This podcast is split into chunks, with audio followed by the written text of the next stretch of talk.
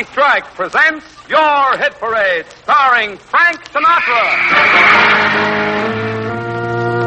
Who knows what evil lurks in the hearts of men? And now, Smile a While with Lorenzo Jones and his wife, Belle. Here's the Manhattan merry-go-round that brings you the bright side of life, that whirls you in music to all the big night spots of New York town, to hear the top songs of the week sung so clearly you can understand every word and sing them yourself. This is the Golden Age of Radio. I'm Dick Bertel, and tonight we'll take you on another audio excursion back to radio's formative years. You'll hear the programs that made the era golden, and meet people who made those broadcasts a reality. The Golden Age of Radio with Dick Bertel is brought to you by Burritt Mutual Savings Bank, serving central Connecticut since 1889, and by WTIC. You'll meet this evening's special guest after these words from Burritt.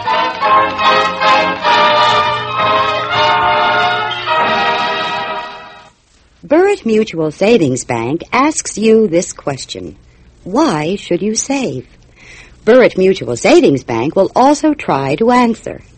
The reasons for savings are almost endless. 1, it can open the door to your new home. 2, it can give you the means to new furniture, a new car, a boat, a vacation. 3, it can help send your children to college.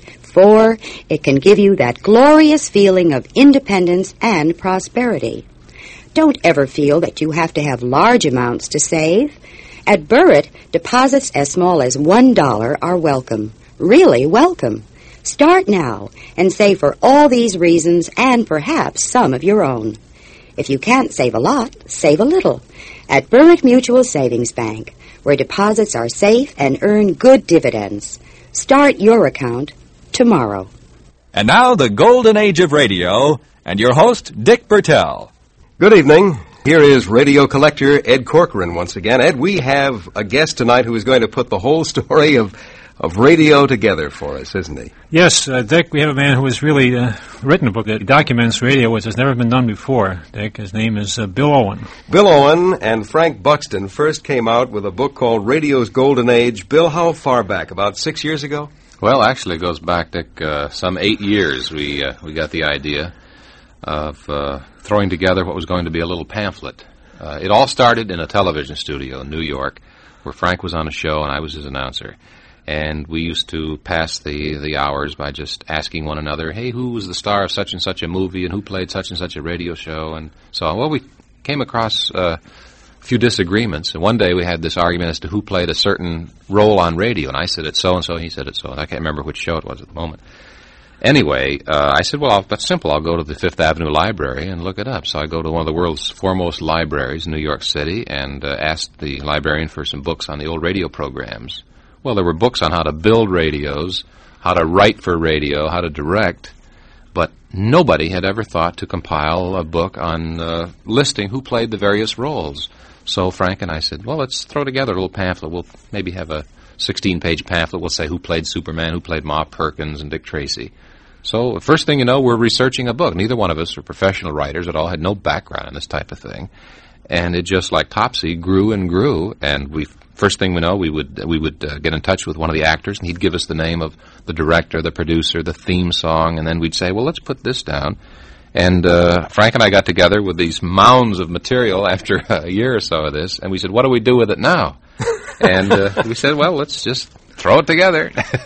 And you published the book yourselves, as I recall. And it's been called different things. It's been called a giant playbill of radio. It's been called an encyclopedia, a reference book. I don't know yet what it is. I don't think there's any book quite similar to what this is. It's basically a listing of the principal radio shows of what we consider the Golden Age, which is pre-1950, and who played what, and anything else that we could find out. Now, you notice some of the entries are very sketchy. Some are very detailed and involved. We put in whatever we could come across. This meant interviewing people, talking to them, corresponding, going through thousands and thousands of publications. I went blind at the library, going through microfilm and so on.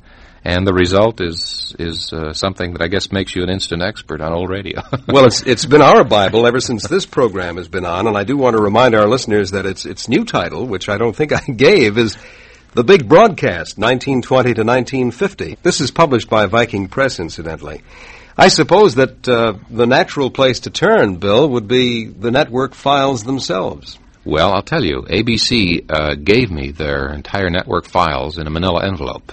I guess that summarizes. When television came along, Dick and Ed, it just, everything that pertained to radio was unimportant. I think we all remember that era very sadly. They thought that radio was the forerunner and something new. We finally arrived, so get rid of this. I know in Cincinnati, for example, one of the great stations out there, WLW, they threw them in the basement and let them continue broadcasting, which was very nice of them. But they paid no more attention to the radio operation, and nobody even knew it was on the air. Everything was television, and that's what happened basically at the networks. Television was the fair-haired son.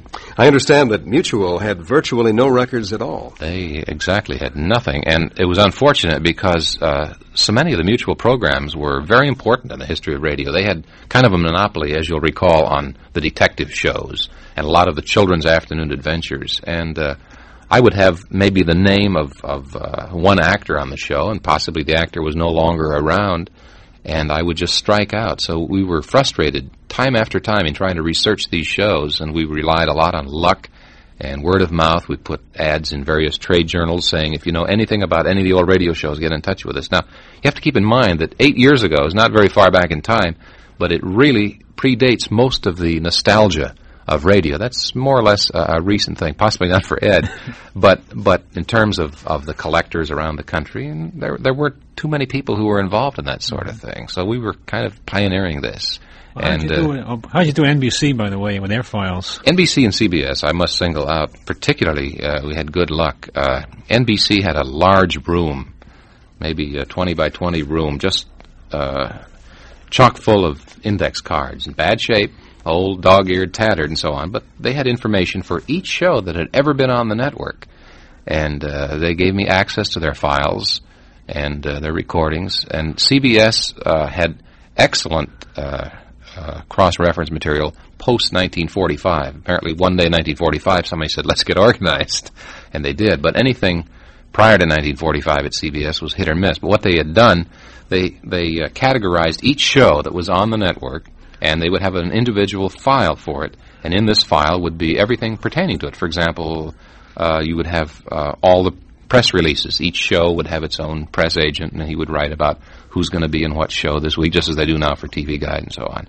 And by going blind, as I say, for a couple of years of researching, why I was able to come up with an awful lot of material from the networks. But once we had that, that was only the foundation. That was the cornerstone. There's a great story about a tattered 3x5 index card. I remember that. Regarding Ellery Queen?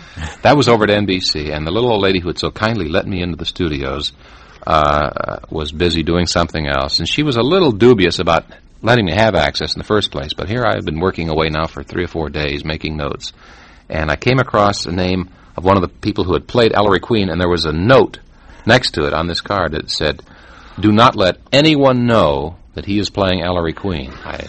Some sort of a sponsor conflict, I assume, is what it was all about. But that was like 1937. And I called the lady over, and I said, notice this note here. I guess it's all right now, isn't it, 25 or 30 years later to make note of it? And she wrinkled her brow and was quite concerned. She said, see, I just shouldn't have let you have access to these files. Well, getting back to your book, Bill, the thing that impressed me above everything else was One Man's Family, because this is a complete genealogy. Everything from Father Barber right down to the great-grandchildren. There must be 30 or 40 or 50 different people involved here. Yeah. Well, all the names. How did you ever get something like this? I really think tremendous. I mentioned, that we relied on luck, and this is probably a good example of luck. I had known a man named Walter Shepard when I was stationed at the Air Force overseas, and he'd been a producer at AFN, and I'd been doing sports over there. And we came to a parting of the ways. He went home, and I went home, so on. And then 15 or so years went by, and I got a call while I was doing the research. Somebody said that Walter Shepard is on the line from WRVR-FM in New York and wants to talk to you. And I said, Walt, how are you? And he says, yeah. He says, I think you might be interested. I did some research on One Man's Family, and I hear you're looking for material. I guess he'd responded to one of the trade journals. And I said, I sure am. And I thought maybe he'd, have a couple of names in an envelope to mail to me.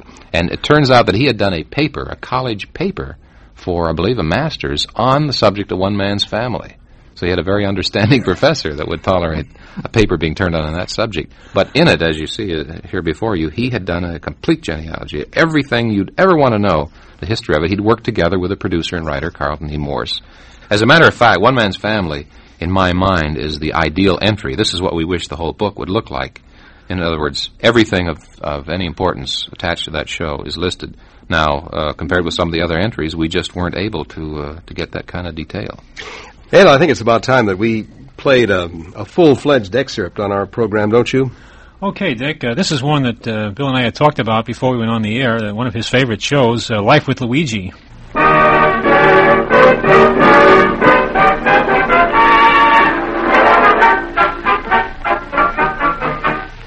We invite you to enjoy Life with Luigi, a new comedy show created by Cy Howard and starring that celebrated actor, Mr. J. Carroll Nash, with Alan Reed as Pasquale.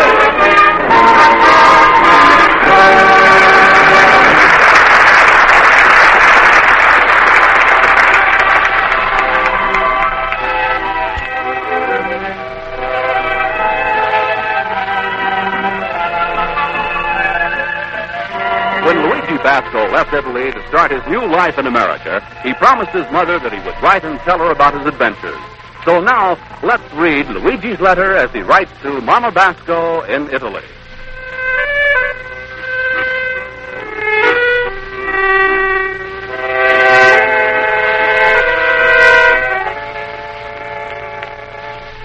Dear Mamma Mia, well, now that I'm here in America over a year, I'm getting to act like real America. All day long, I'm a play the radio. I'm listening to what they call a disc jockey. That's the fellow who not going to sing, act, or make funny jokes, but he's got a big talent for playing a phonograph. Luigi, my friend. Hello, Luigi. Hello. Hello, Pasquale. Hey, Luigi, my daughter Rosa's asked me I should give you this letter. Huh? Oh, Valentine card. But, Pasquale, Valentine's Day is in February. For my daughter Rosa, every day is a Valentine. Go ahead, Luigi. Read what she's writing you inside. All right, sir. Let me see. Go ahead. Roses are red, violets are blue. If you marry me, I'll marry you.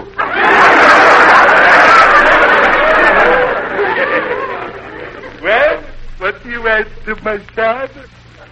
Pasquale, if I want to be sensible... I don't ask you to be sensible, be stupid, to marry my daughter.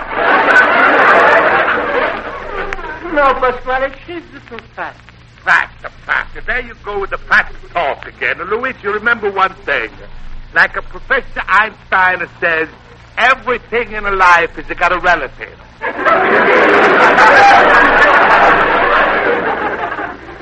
Huh? Sure. Roses weigh 250 pounds. But compared to the fat lady in the circus who weighs 750 pounds, or to the elephant that's to weigh 2 tons, Roses are just a drop in the bucket. Who buy bucket? To you was meant for something much bigger.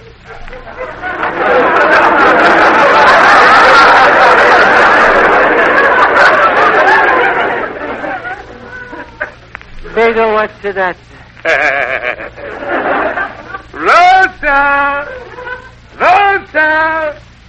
Rosa! You found me, Papa! Yes. Come here, my little golly curchy. Rosa, say hello to Luigi. Hello,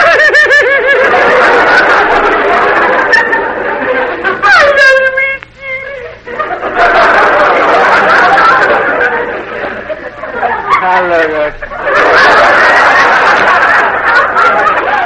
Rosa, Luigi's have a very bad week. Make him feel good. Tell him something nice and tender. Something nice and tender? Yes. Hot roast. All All right, Luigi. But let's talk about you and your future. Future? Yes. Believe me, it's only one job for a fella like you who's got no talent. What the job is this? Husband. This is the Golden Age of Radio with Dick Bertel, brought to you by Burritt Mutual Savings Bank, serving Central Connecticut since 1889. And by 1080 Radio, WTIC, Hartford. Buying a new car in 1972? If so, bank credit may cost you less. At Burritt Mutual Savings Bank, we offer low-cost, convenient auto loans. But we can do more than just put you on the road. We help you establish credit with a bank. We give you cash buyer leverage, and above all, you either start or continue a relationship with a large and progressive mutual savings bank. Once your credit is established, you may want to purchase a new home, improve your existing home, or take a personal loan to finance your trip across the country. Whatever your borrowing needs, it will pay you to start doing business with the Big B, Burritt Mutual Savings Bank. Once an established Burritt customer with good credit, you become a preferred Burritt borrower. So don't wait. Come into any office of the Big B, Burritt Mutual Savings Bank. Bill Owen, co-author of The Big Broadcast, from 1920 to 1950, a new, revised, and greatly expanded edition of Radio's Golden Age. Our guest tonight here on the Golden Age of Radio. I think there are two areas in which radio really reigns supreme, and if you're going to compare it with television, which we all inevitably do, I think the areas it really stands out are radio comedy compared with the situation comedy that you see on television, if you can call it that, and the area of the mysteries, the mystery shows, which I guess encompasses some of the detectives, such as The Shadow and so on. But to this day, I don't think that you can ever get the chill bumps that you do listening to some of the old recordings, even the out-of-date ones, the material which is non-topical, completely gone as far as we're concerned. It's thrilling. Inner Sanctum, I think, is the classic example. When it tried to make it on television, it came across as a spoof. They tried to be very serious, the creaking door and everything. It just didn't make it. But I don't think too many people laughed when Raymond Edward was opening that door on on Inner Sanctum on radio. No, I doubt that very much. Bill, you grew up in this era, and you're active in it today. Looking back, researching it as you have, do you find that it was a more imaginative time, a more exciting time in which to work if you were in the field? Well, I guess as a youngster, I always wanted to be in radio, and unfortunately, I came along at the moment at which radio was changing its form. I sometimes think we shouldn't even use the word radio anymore because it's we certainly don't have radio programs as such, mass entertainment, except this one. But the mass entertainment is completely changed. It's a service, and in many ways it's of more value possibly to society in the present form with the emphasis on news coverage and so on. But I just can't help but think of radio without a sense of sadness that we're missing something, particularly this generation, I think, is being deprived of a tremendous medium of entertainment. Of course, radio, when it was at its peak in the 30s and 40s, it came along at a very propitious moment in history because, first of all, the economics of the time were such that you could afford maybe to buy radio, and that was about it. Not too many people could afford to even go to the theater, even though the tickets were only 11 cents for children and 16 for adults, most parts around the country. So there was no television. Access to the Broadway theater was limited to the people of the Northeast. So what else was there? In addition, the news events of the time were becoming so important. Now, whether radio was responsible for causing the news events or was just witnessing them, I think you could debate that endlessly. But had radio come along years later or years earlier, I don't think it would have had this tremendous impact. It was guided divinely, I'm convinced, and therefore all America and the world, indeed, was listening to radio. And, of course, it was a special art form, and I think of it as an art form, as I'm sure you do, Bill. It simply wasn't television without pictures, was it?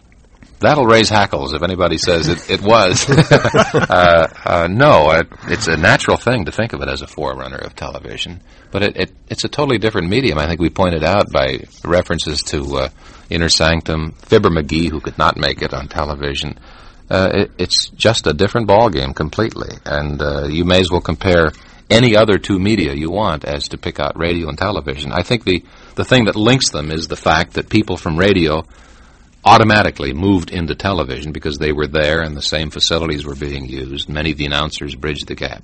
But the techniques of acting, for example, to just home in on one particular area, totally different techniques. And some actors could make it, could bridge the gap, and some couldn't. Carl Swenson went very nicely from radio to television without missing a beat. Mm-hmm. Others fell by the wayside. This applied to announcers, applied to writers, directors. It's a different area. It's as we all know, it's an area in which you had to use the imagination. The listener participated more. I always had the feeling as a youngster, I don't know whether I'm alone in this, but that when I came across a show on radio that grabbed me, usually children's entertainment, I had the feeling that this show was written just for me, that I'm the only one in the world that is listening in on this private conversation, Dick Tracy or Superman, whatever it was. Whereas in television, I have the feeling they're just throwing this thing out like a shotgun, scattering shot, and they don't really care whether you like it or not. This is what you're going to get. Yeah, very interesting. How about time out now for another excerpt from the past?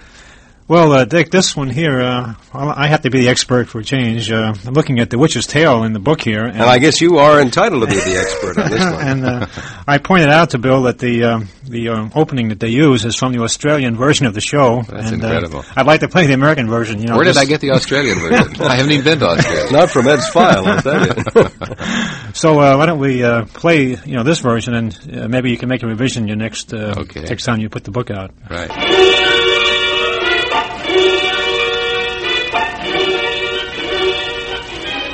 We bring you The Witch's Tale, written and produced by Alonzo Dean Cole. And now let us make our way to ancient Salem, where old Nancy and Satan, her black cat, reside.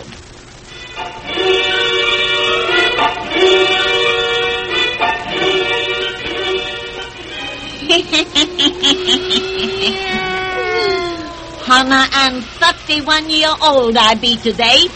Yes, sir. Hannah, I'm 31 year old.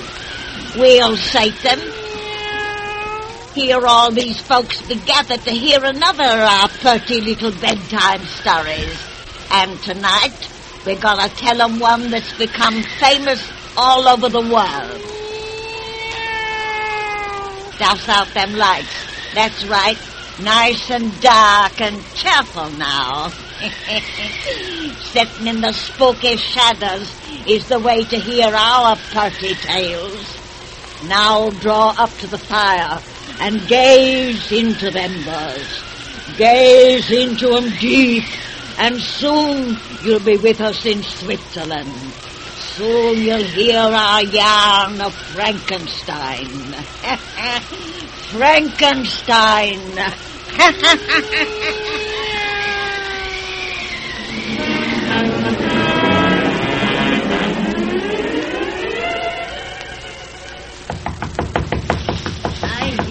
Don't break the door now.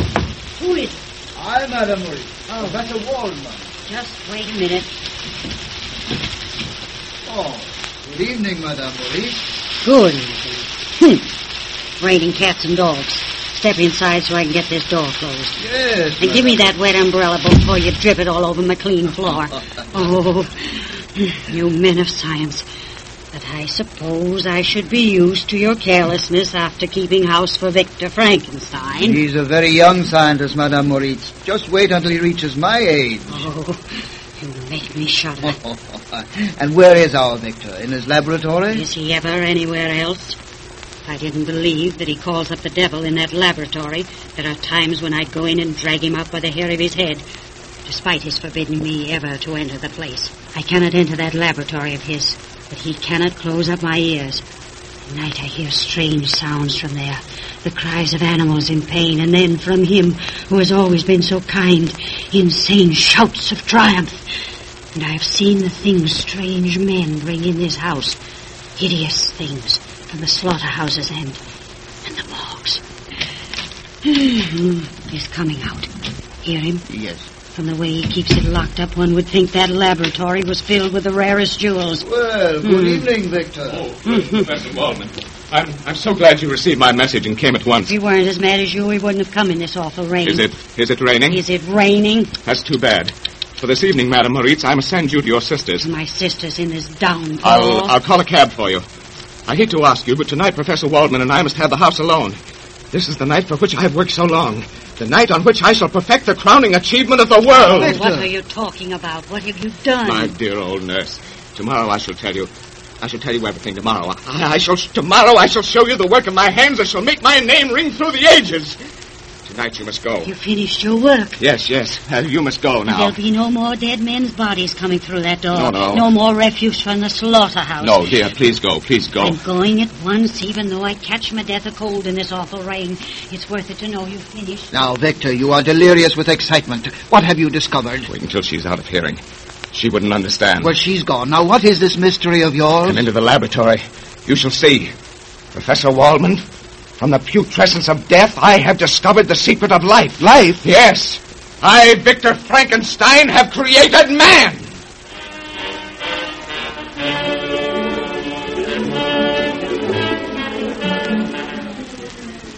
See? You see what I have done? Bit by bit, I have fashioned him. His organs, his eyes, his brain, his external flesh. A beautiful giant statue. Ah, but a statue only until I give him life. And now the time has come. That is why I sent for you, old teacher. You who pointed out the path. Oh, I know nothing of all this. Oh, yes. You sent me to the ancients for forgotten knowledge. Through them I learned of magic and the hidden truths of nature. Well, Victor, you are mad. You frightened me. I am not mad. The treasure house of nature, I have wrested her dearest secret. It is in this machine. I pull the lever. Watch. The moment he will live. And I have improved on nature.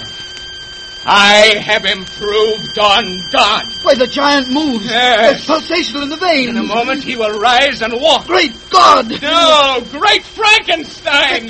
Victor, the beautiful contours of his body are changing. What? Yes, the flesh is assuming the look of death. It's shriveling like a mummy. Why? It's becoming ugly. Misshapen. But you have created a horror. Machine! Let me turn it off! No, too late. He breathes. He lives! God! Made a monster.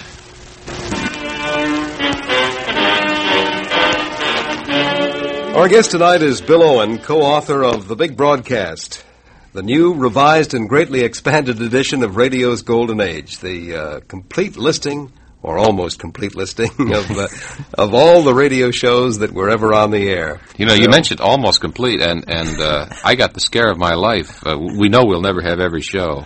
No matter how many years we keep researching, but this thing was just about ready to go to press in the original version, and I got in touch with Mary Jane Higby, which I'd been for a long time, and she said, by the way, do you have everything on Elsie Beebe? I said, Elsie Beebe? And she said, oh, that was one of the biggest soap operas of all, you must have, and that really tightened my heart muscles. Sure. I said, well, I never even heard of it, I got to be honest. She says, how could you be researching radio and never have heard of Elsie Beebe? I said, I'm sorry, I missed it somehow. And I said, was it known by any other title? She says, yes, Life Can Be Beautiful. And you can see from the initials of Life Can... And she said, nobody in the trade ever referred to it as Life Can Be Beautiful. It was always This was an in thing. All the actors would say, I got a job next week in LCBB. So I was saved on that one. Mary Jane Higby, of course, appeared in how many countless shows, Bill? Well, she did that show, When a Girl Marries, for, 18 years or something like that. Yeah. Thousands of broadcasts. Mm-hmm. This is one of the great things, I think, that...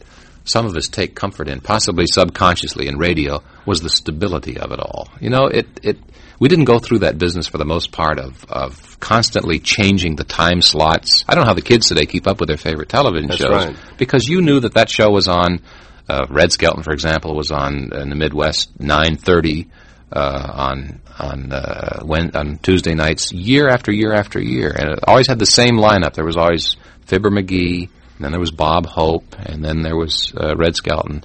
And you could set your watch by these programs coming on. And I think we took comfort. Also, the stability of the sponsors. The sponsors did not sit there and worry every week about the ratings. They simply bought a show for the year, and in many cases they went on for 15, 20 years and stayed with the show. Look at the identification of some of the product sponsors today.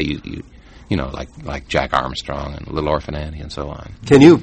pass by the cereal shelf at a supermarket and go by the Wheaties box without thinking of Jack Armstrong. Perfect example, isn't it? It's impossible. I'm sure that the people who made Wheaties in those days and promoted it were not really aware of what tremendous impact they were going to have for years to come, long after Jack Armstrong had ceased touring the world. You mentioned Red Skelton a while earlier. We haven't had Red Skelton on this program in some time. As a matter of fact, Ed, tonight we're going to hear a Red Skelton excerpt from my collection. Oh, gee, I'm fired. This I happened to record off the air, Bill, back in 1950. Oh, sure.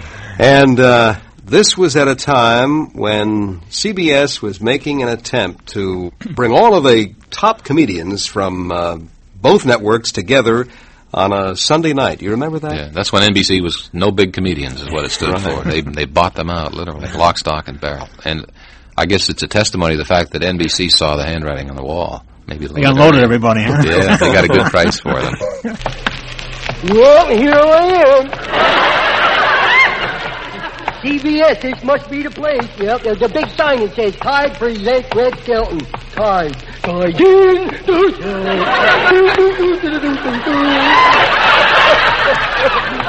Boy, all I got to say is it better be good this year or Tide's in and Skelton's out.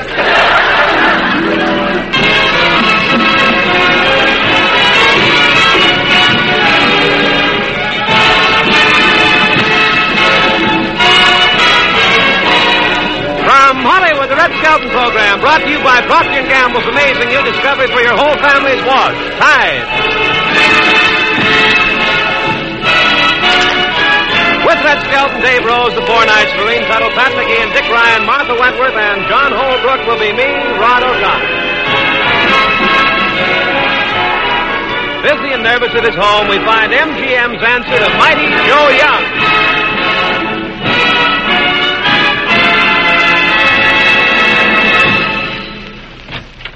Red Skelton. Well, Rod O'Connor.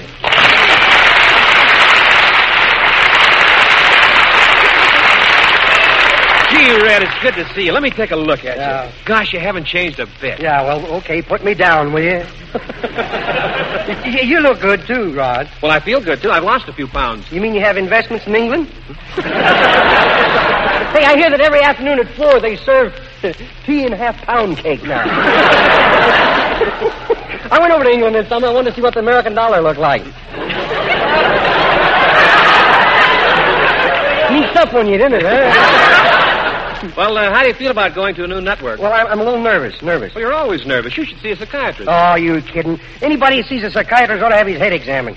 There's a brilliant remark. You're not really that nervous. I'm not, huh? Last night I put my pants to bed and I hung over the chair all night. Well, okay, I'll help you dress. Where do you keep your shorts? In the third drawer. Clean shirts? Third drawer. Your suit? In third drawer.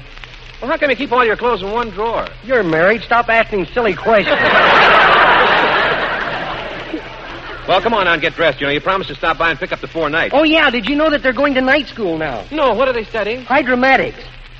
Hydramatics? Oh, no. No. What? Yeah, they're studying hydramatics. Hydramatics? Yeah. That's in case anything goes wrong, they'll know how to shift for themselves. Well, come on, let's get down to CBS. My car's stacked up in the backyard here. Okay. Hey, Rod, you sit in the back. There's more room. Okay. Uh-oh. Here comes that nasty old neighbor of mine, that Mrs. Fussy. Let's get out. Mr. Skelton! Oh, I'm sorry, I can't talk now, Mrs. Fussy. I'm on the air. That, Mr. Skelton, is why we can't get rid of the smog in Los Angeles. Oh.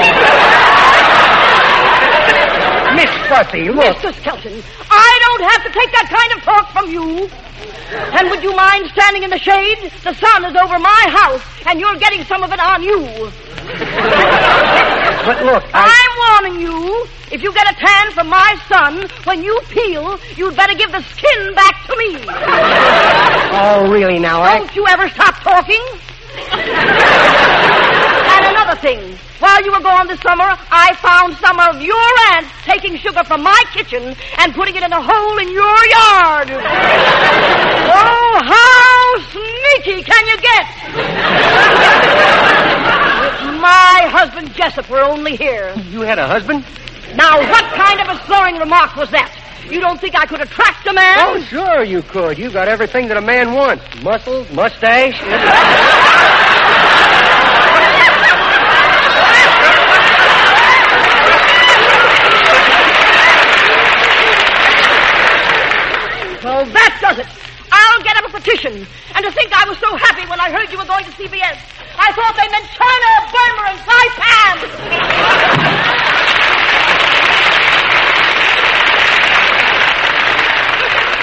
You know, I think I'm winning her over. Oh, here come the four knights. Yeah, sounds more like the four horsemen. Hiya, fellas. Come on, get in the car. We're late. Hey, what are you guys going to sing on the show? Do the huckabuck. You do the huckabuck. Do the dance you do. No.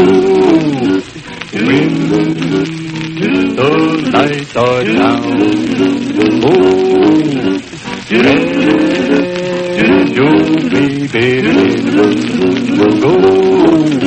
You do the huckabuck, you do the huckabuck, and if you don't the house. Our guest tonight is Bill Owen, co-author of The Big Broadcast, the marvelous collection of all of the great radio shows that we heard here in America back in the 30s and 40s. Dick, don't forget to mention the pictures. They're very good, too. There's a whole section. Would you like me to show a few? Yeah. Why don't you get the camera on there and we'll look at them. But at any rate, yes, go ahead. I was going to say, it's interesting to...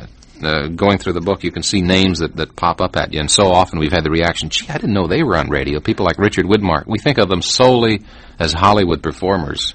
And I jotted down some of the other names of people who came from radio into Hollywood. Brian Dunleavy was one. Keenan Wynn, who was on The Shadow for many years.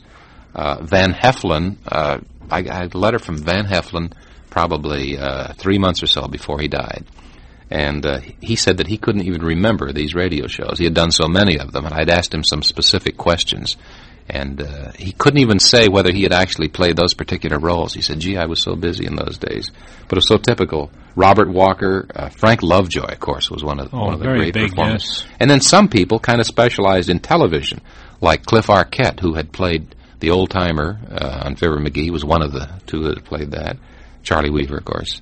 Gary Moore made a rather successful jump. Lucille Wall, not Ball, but Wall, who was seen every afternoon on General Hospital. She's the head nurse, you know, on whatever floor the action all takes place. Well, don't forget Santos Ortega. Santos Ortega must have been every detective ever conceived on radio.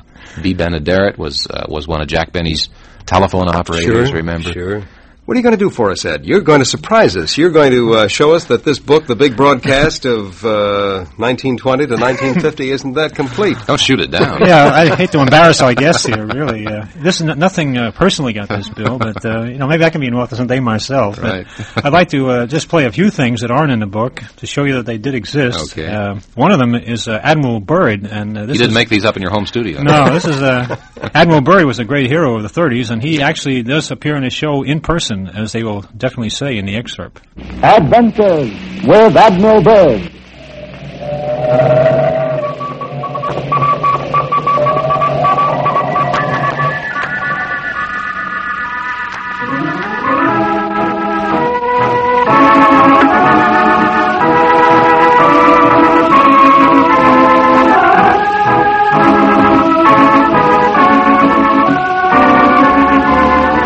Another thrilling episode from the breathtaking career of America's greatest living explorer.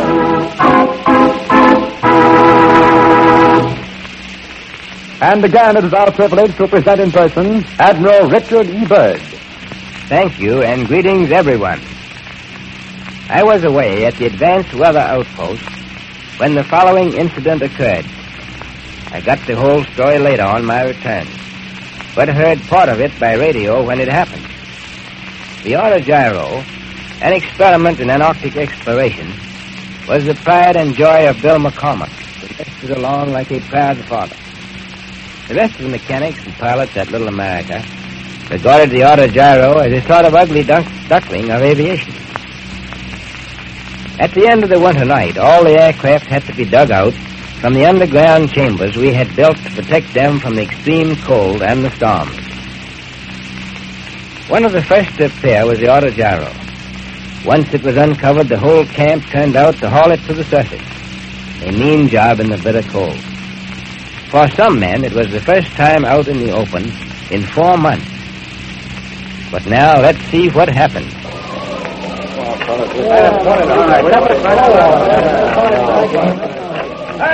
Hey, Stevens, will you level off this hump of ice on the runway? It'll have to be a whole lot more level than it is, or we'll never be able to budge the auto gyro. Okay, Bowling. Come on, fellas, let's make with the shallows over here. It's too bumpy yet. Okay. Hey, Swartzback, how you coming with a rope? The tow rope's are all secured to the gyro, Bowling. But I'm afraid our body will be too brittle. I'll get back to look over before we start a hornet to the surface. All right. Hey, Max. That hornet. Come here. Hey, yeah, what's up? What's up? Are you ready to start her out of the hole? Almost, Max.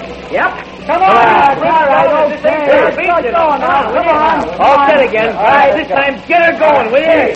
Ho! Hey! Ho!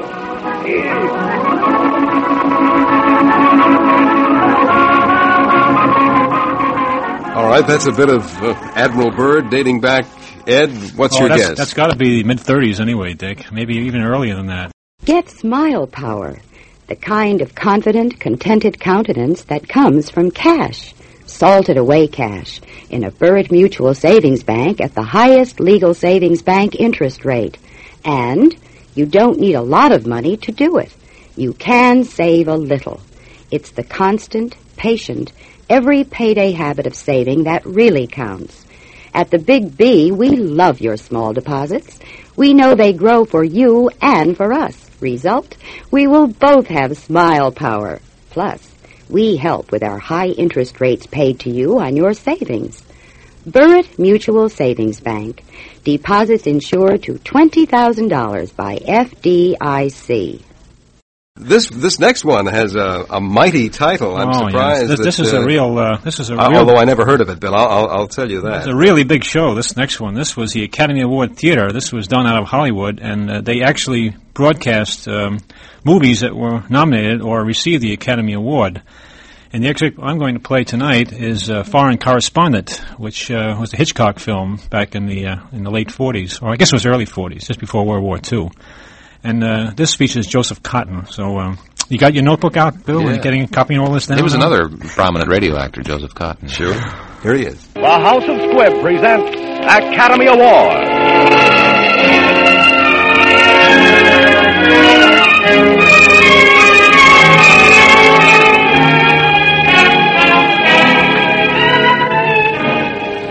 Every week, Squibb brings you Hollywood's finest. The great picture plays, the great actors and actresses. Techniques and skills chosen from the honor roll of those who have won or been nominated for the famous Golden Oscar of the Academy of Motion Picture Arts and Science.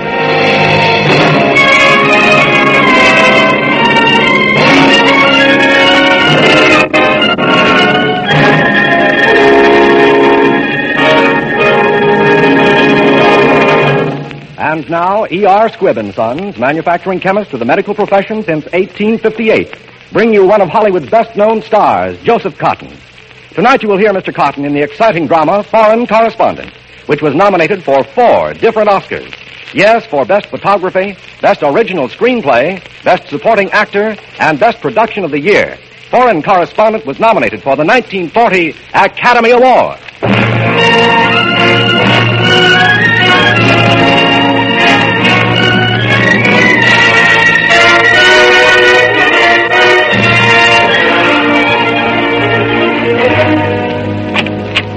Well, come right in, Miss Green. Put on your glasses, sit down, and take an epic.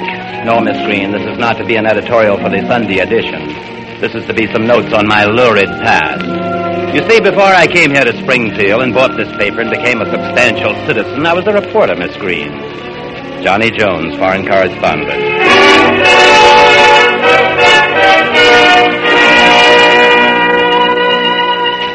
That was long before there was even a phony war. I was sent to Europe to meet a man called Van Meer, known as the Strong Man of Holland. He had been one of the signers of a secret treaty between Holland and the Allied powers. I was to get Van Meer to talk and to tell me what was in that treaty. My wife's maiden name is Carol Fisher. Her father was head of the Universal Peace Party. I met Carol over there and fell for her like a ton. When she went down to Amsterdam with her father, I went too. There was a conference there, and I intended to kill two birds with one stone. For Van Meer was to be the principal speaker. I had met old Van Meer in Paris, so I didn't have much trouble nailing him when he got out of a cab in front of the conference building and started up the steps. He didn't seem very happy to see me. Why, Mr. Van Meer, how are you? We somehow seem to lose each other, sir. Don't you remember me? I'm the American reporter from New York. He seemed anxious to get away from me. He seemed not to remember me. Just then a photographer jumped out in front of him. Hold it. Picture. The guy pointed his camera at this Van Meer, and Van Meer's eyes got very big. And then I saw the gun in the photographer's hand. It went off there.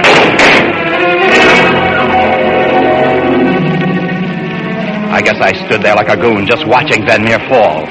He was dead when he stopped rolling down the steps. This phony photographer dropped his camera and ran into the crowd. I ran after him. He got into a car and roared away. I looked for a car, and just then my sweet Carol comes riding up in the Bentley with one of those big blonde Englishmen at the wheel. I jumped into the car, pushed Carol over, and yelled at the handsome brute. Follow that car. Quick, hurry. Might as well humor him. Righto. What's the trouble? Chap shot someone? Van Meer assassinated. Dead? Looks like it. Bad show. Couldn't be worse from his point of view. Shooting at us by Harry. Shattered the safety glass. Wonder whose make. Better hop into the back, old girl. Good chauffeur we've got, Miss Fisher. Very. You two know each other? Oh, I forgot. This is Scott Folliot, newspaper man, same as you, Johnny. Correspondent of London Post. Mr. Jones, it's Folliot. How do you do? Here we are, old chap. Out in the country and very desolate, if you ask me. Keep on his tail. He's around that curve behind the windmill. We'll have him then, old boy. Here we go. I say, the chap in his car disappeared. Vanished.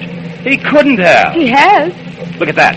The sails on that windmill. Well, quite common over here in Holland, old boy. I could have sworn those sails were going against the wind just now. Why don't you lie down on the wet grass, old boy, and cool off? I'll cool off at the proper time, but first, would you do me a favor and go back and get the police? Police? What for? We shan't need the police. I've decided not to prosecute. You're going to bring the police back here because our man is in there. In where? In that windmill. What makes you think so? Well, while I'm explaining, a lot of things can happen. Will you please take my word for it and get the police? I'd go myself if I spoke the language. What will you do? I'll stick around here and do some snooping. I hate to seem executive, but this is serious. Right you are, old boy. You shall have the police. A regiment of them.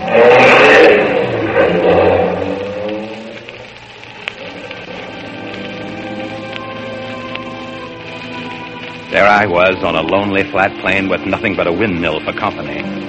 Suddenly the mill stopped, and the sails reversed themselves against the wind. At the same time, I heard the drone of a plane. Then I knew.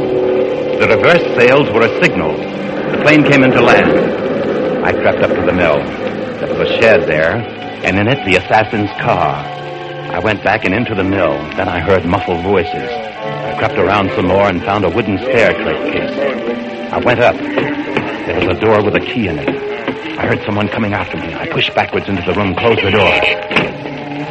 I was in the transmission room, the room with the wooden gears connected with the big sail outside. I stood there listening.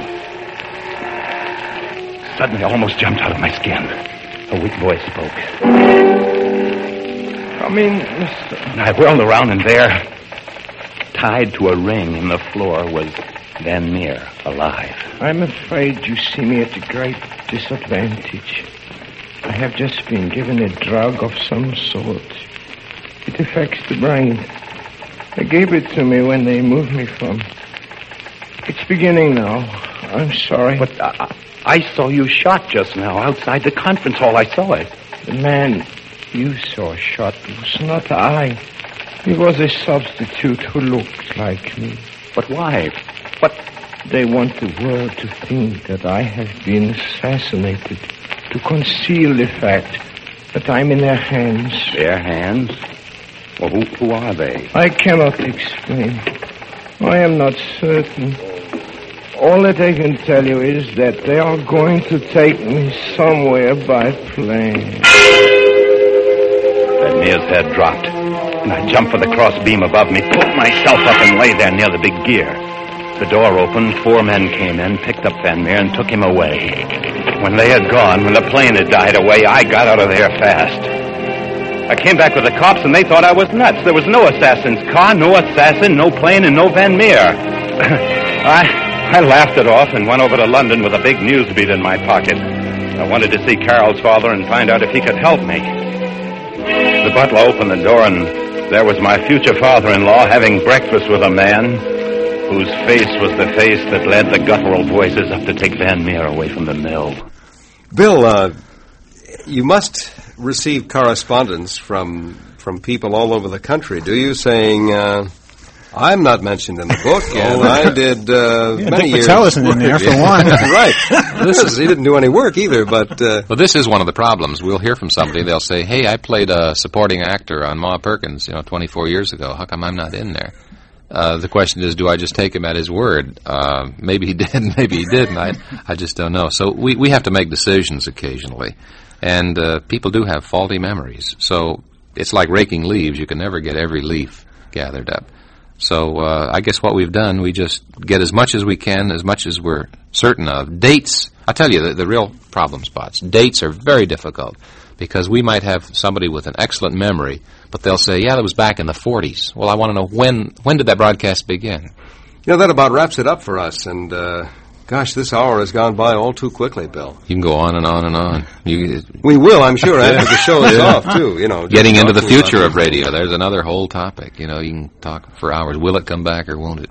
In the meantime, Bill Owen, thank you very much for being our guest, co-author, along with Frank Buxton, of The Big Broadcast, published by Viking Press, a complete collection of the radio shows of the 1920s through the 1950s.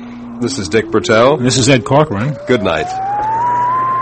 The Golden Age of Radio with Dick Bertel and the recordings of Ed Corcoran is brought to you by Burritt Mutual Savings Bank, serving Central Connecticut since 1889, and by WTIC. With recording and technical supervision by Bob Scherego, The Golden Age of Radio is edited and produced by Brian Hartnett. This is Al Terzi. Don't touch that dial. Listen to... Kraft Foods Company presents Willard Waterman as the Great Gildersleeve.